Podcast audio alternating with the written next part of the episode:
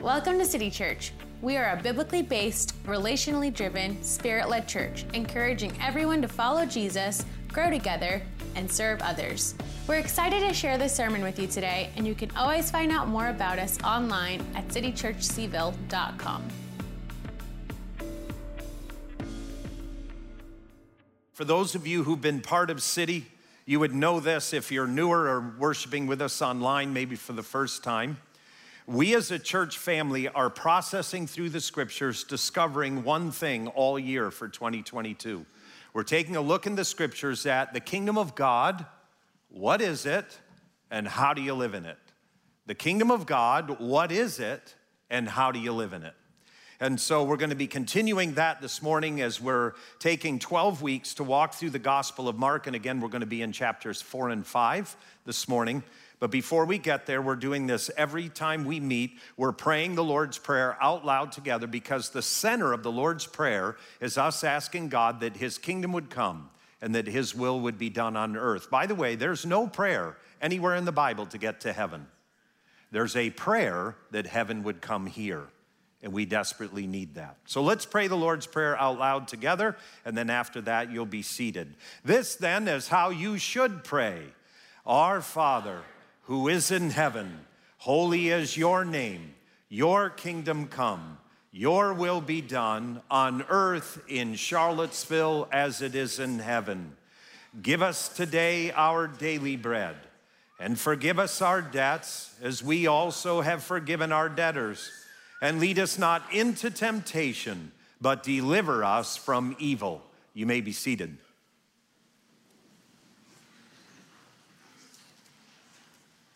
Well, this morning we're taking a look at uh, Mark, the chapters four and five, the Gospel of Mark. And one of the reasons why we chose the Gospel of Mark is it's the shortest of all the Gospels. Many biblical scholars will tell you the Gospel of Mark is the Reader's Digest version of following Jesus and what the kingdom is and what it's all about. Now, as we start moving into Mark chapters four and five, what you would discover if you read Mark 4 and 5, you would discover that Mark chapter 4 is a series of parables that Jesus teaches to his disciples and people who are within earshot. And you would notice something that's interesting is that each time Jesus steps into a parable, he will say this the kingdom of God is like. And then he'd share a parable. And if you were to look in Mark chapter 4, verse 30, it says, Again he said, What shall we say the kingdom of God is like? Or what parable shall we use to describe it? And then in Mark chapter 4, verses 33 through 34, as you come near the end of the Gospel of Mark, here's what the text says With many similar parables, Jesus spoke the word to them as much as they could understand. He did not say anything to them without using a parable. But when he was alone and with his own disciples, he explained everything. One of the things that I think it's important to understand, especially we have a lot of people at City who are looking over the wall at faith. Many are just reading scripture and the Gospels for the first time ever. And one of the things that you'll discover is Jesus tells a lot of parables, a lot of them. And in the West, that frustrates us. In the East, you wouldn't think of just doing a data dump and explaining something. It's not how the East works, it's not how the Bible works. You see, in the East, they believe that the way you actually learn something is to struggle with it. And so, if you were to walk up to Jesus and say, Hey, tell me the five points of the things I need to know in order to follow you, he would never give you a list, ever. He would lean back and go, There once was a man who was, and you'd go, That's not what I asked you. I don't care about the dude in the field planting seed. Just tell me what I need to know. And Jesus would go, Oh, okay. There once was a woman, and he would tell you another, and you'd just be completely frustrated. And the reason why is, and anyone in education knows this, if you tell a story that bears a truth, people learn it better and deeper, and they actually learn it. Does this make sense? So, Jesus, when he's explaining the kingdom of God, and notice, what is he talking about? The kingdom. He's talking about the kingdom of God, and he gives in chapter four a series of parables, and he always begins them by saying, The kingdom of God is like. By the way, anytime, anywhere in the Newer Testament you see the words kingdom of God, your radar needs to go way up because you're going to learn something about the kingdom of God. What is it, and how do you live in it? So, the reality of it is, Jesus is using parables. And he knows that parables are the best way to learn. And now, what we're going to focus on is a little boat ride that Jesus takes his disciples on. But here's what we need to know the boat ride has a purpose, it isn't random. Jesus has been telling a series of parables about the kingdom, and the boat ride is the opportunity to actually put it into practice. Now, for those of us who've ever had a coach. Have any of us here had a theater coach, voice coach, choir director, athletic coach, some kind of a coach? You've had a coach, right? Raise your hand. All right, so what every coach knows and every coach looks for and longs for is when what's been being taught actually begins to be practiced. So, chapter four, bunch of parables, bunch of teachings, but Jesus wants to see it in practice. Now, here's what I know is that I spend some of my time as the unofficial life coach or chaplain for the UVA wrestling team. And what's really fun is, is I go sit on the wall at wrestling practice at UVA and watch these D1 athletes beat on each other. They are human specimens. These guys are just everything D1. Um, but here I'll sit there and watch. You know what the coaches look for? Not just that a wrestler wrestles well in practice, but when the duel hits. And when the crowd is there and the lights are on. Because the reality of it is, a lot of athletes, a lot of theater people, a lot of performance arts people, they do well in practice. But when the light comes on, the curtain is drawn, and the stage is there, it doesn't actually work itself out. And so Jesus takes his disciples on a field trip because he wants to make sure that what they've been learning becomes living. And so Jesus looks at me and you and says, You're learning a lot of stuff, which is awesome. But what he's concerned about is when learning becomes living. That's what he's concerned about. So, what Jesus does is chapter four, a lot of parables. And then Jesus takes his disciples on a field trip to see if they've learned anything. See what you think, if you think they've learned anything. Here we go. Jesus calms the storm. Mark chapter 4, verses 35 through chapter 5, verse 2. Here's a reading. That day, when evening came, he said, meaning Jesus, said to his disciples, Let us go to the other side. Leaving the crowd behind, they took him along just as he was in the boat. Now, just so you know, the Greek, where it says they took him along just as he was, is a really odd phrase in Greek. It's almost impossible to translate. A lot of biblical scholars believe that the disciples and Jesus had an argument or a conflict. And then they took him just as he was in the boat. There's this sense that something just wasn't right. So Jesus says to his disciples, Get in the boat, we're going to the other side. And they go, Nah, we don't want to do that. There's some type of a riff, right? So picking up our reading, it says, there were also other boats with them. So they're not the only boat, so other people are following, reading on. And it says, A furious squall came up, and the waves broke over the boat so that it was nearly swamped. And Jesus was in the stern, sleeping on a cushion. The disciples woke him up and said to him, Teacher, don't you care if we drown? He got up, rebuked the wind and the waves, Quiet, be still. Then the wind died down, and it was completely calm. He said to his disciples, Why are you so afraid? And do you still have no faith? In other words, all those parables I just taught you, it didn't go from learning to living. Reading on, they were terrified and asked each other, Who is this? Even the wind and the waves obey him. And reading on chapter 5, Jesus restores a demon possessed man.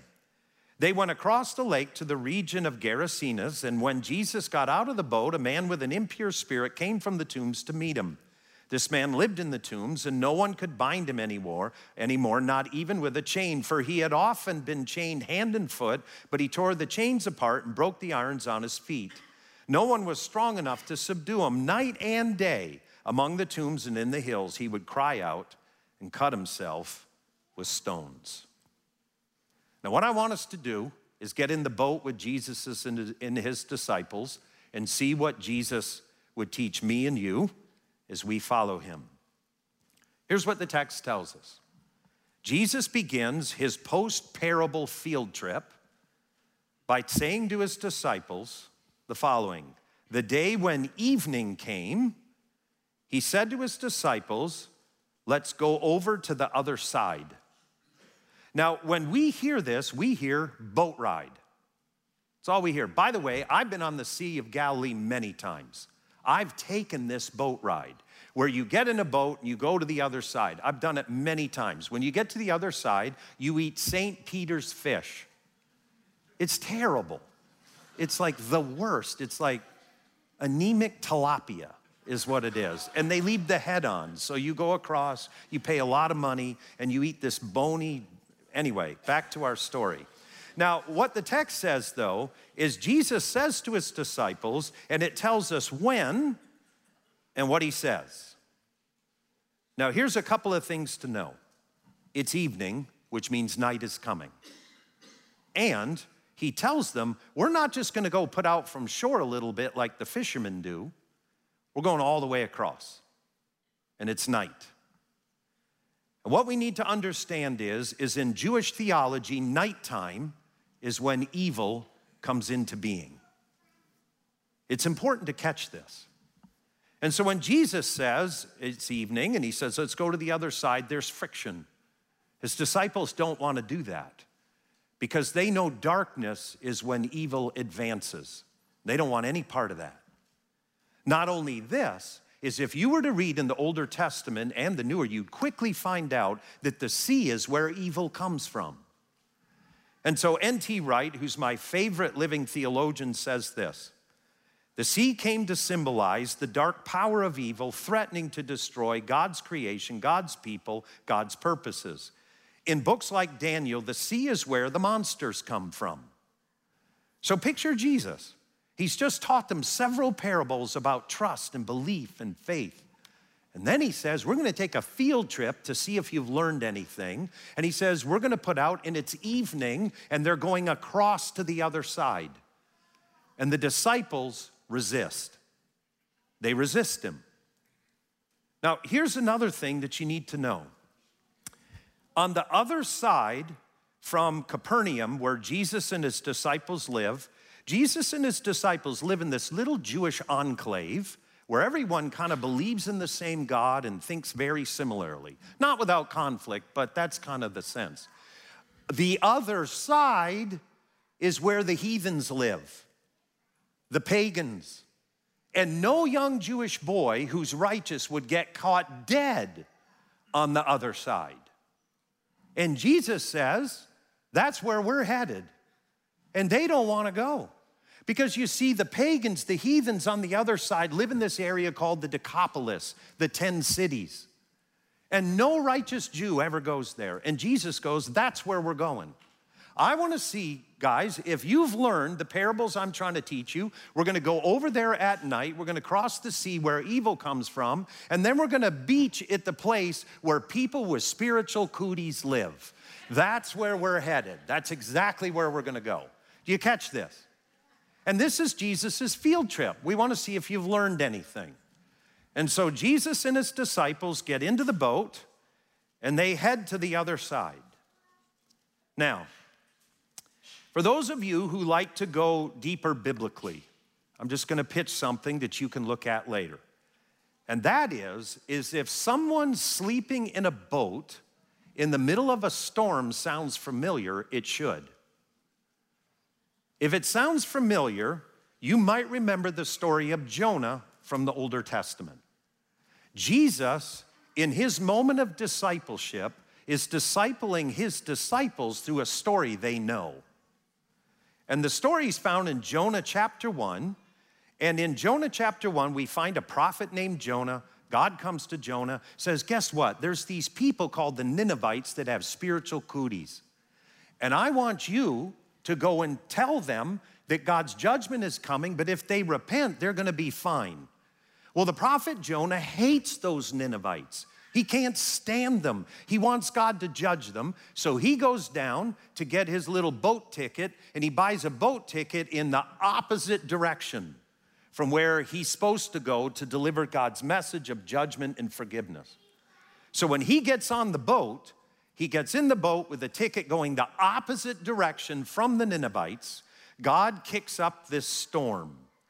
And in the middle of the storm, it is so violent that these seafaring Phoenicians know this storm has a spiritual root to it. It's way too violent just to be natural. And they go through the mental math and they figure out there's this weird dude who's asleep in the hall. Maybe he's to blame. And so, what they do in Jonah chapter 1, verses 5, for 6, 5 through 6, here's what the text teaches us. Fearing for their lives, the desperate sailors shouted to their gods for help and threw the cargo overboard to, overboard to lighten the ship. But all this time, Jonah was sound asleep in the hold. That sounds eerily familiar to the event we just read about. Reading on, it says So the captain went down after him and said, How can you sleep at a time like this? He shouted, Get up and pray to your God. Maybe he will pay attention and spare our lives. And the similarities between Jesus' day trip to disciple his disciples is crazily similar to Jonah. And here's why. His disciples, just like Jonah, do not love or care about the people that live on the other side. They would just as soon see God judge them as they would save them.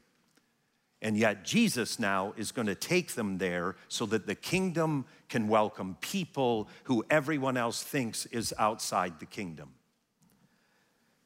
Now, in every sermon we preach here at City, we have what's called Feet to Your Faith.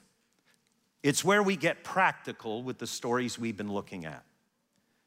And so, what I wanted to do this morning is put feet to our faith much earlier in the sermon than normal, because I think there are things that this story would teach us or say to us as followers of Jesus or those who are checking out who Jesus is. First of all, life storms reveal things about us that we want to ignore, and more importantly, keep hidden from others. By the way, in God, in His wisdom, we have had this preaching calendar planned for a year. So I had no clue that there would be a hurricane that would have just hit our country in the midst of this sermon. But here's what I do know, and in case you missed it, I was using plural pronouns, and this time I'm going to use singular. Life storms reveal things about me that I want to ignore, and more importantly, keep hidden from others. Now, when the disciples find that Jesus says, Let's go to the other side, they will resist for all the reasons we're thinking of.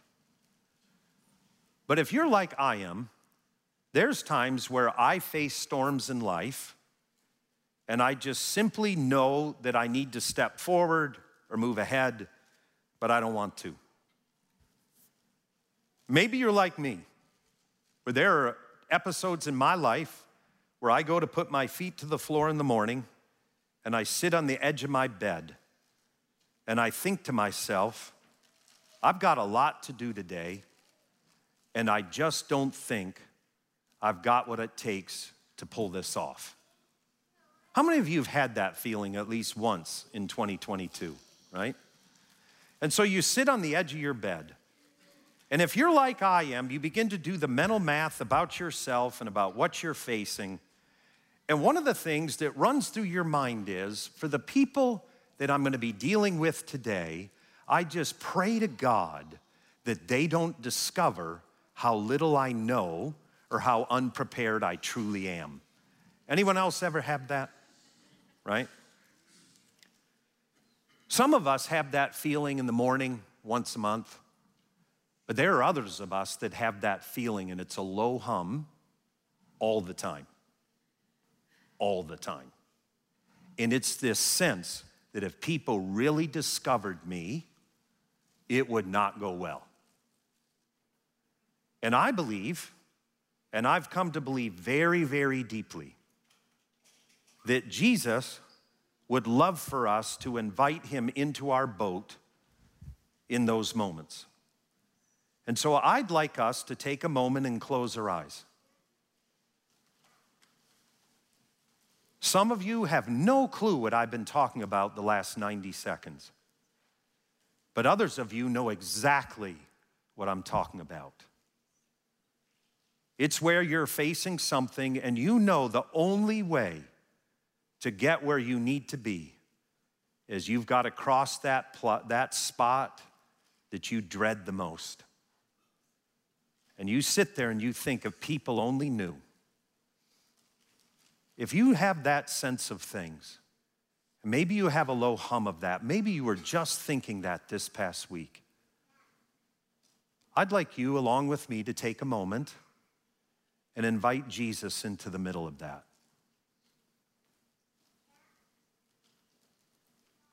Jesus, I pray over my own life. And we all pray over our own lives. And we invite you in the midst of that somehow, some way, we are so much like your disciples. We find ourselves facing things that are too big for us. So, Jesus, be with us. And then what we discover is we move more into the passage of Scripture that Jesus taught us. Is we discover that boat rides with Jesus reveal the depth or the shallowness of my faith and the trustworthiness of who He is.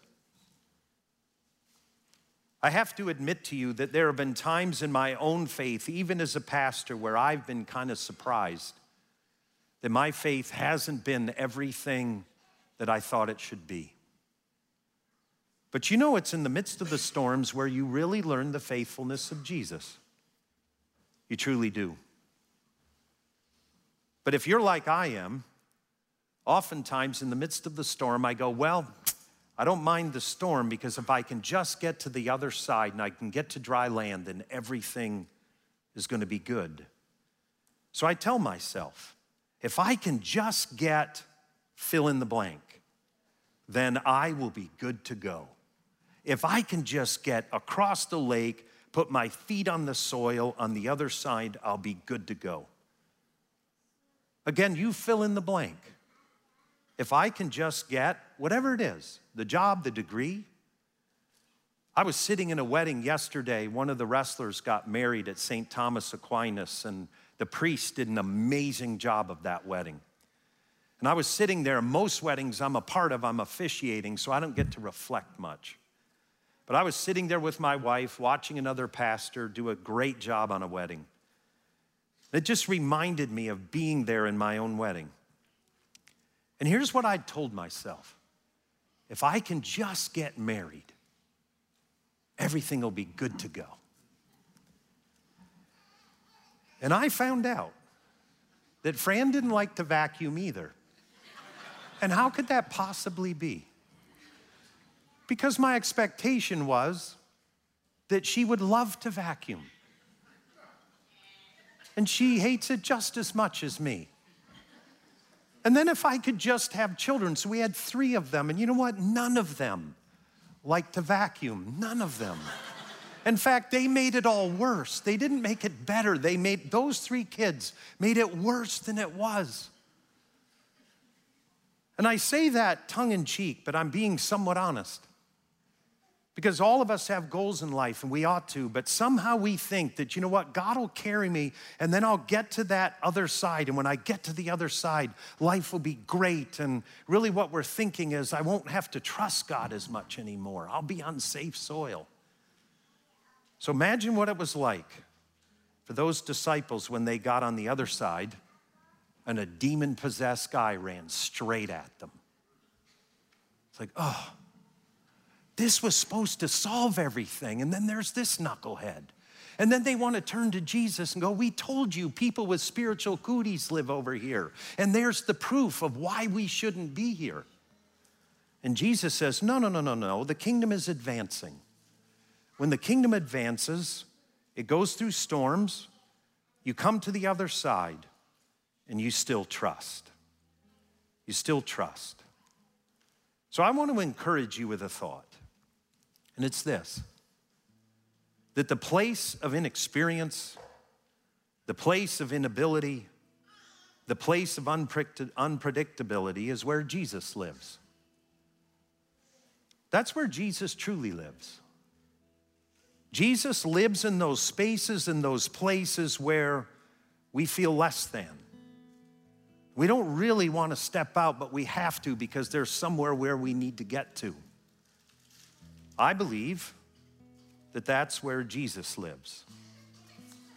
You know what is even more stunning is that when the disciples finally get through the storm and Jesus calms it and he speaks and he says, Storm, just be still. The text says in Mark 4:41, they were terrified and asked each other, Who is this? Who is this guy? Even the winds and the waves obey him. My prayer is for all of us is we'd meet that Jesus. The Jesus that meets us in the middle of unpredictability and not being prepared and not being enough. That's the Jesus I pray that all of us meet. And so, what I'm going to ask you to do is stand with me. And as we stand together, we're going to take a moment to close our eyes in God's presence. You see, there was a reason why the disciples were terrified. It's an odd place to be terrified. The storm is over. Jesus woke up, spoke to the ocean, and it went dead calm. They were more terrified then than they had been in the storm.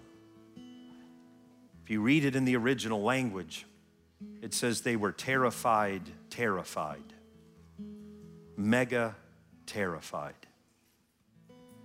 They were more terrified then than they were in the storm because suddenly it dawned on them who Jesus is.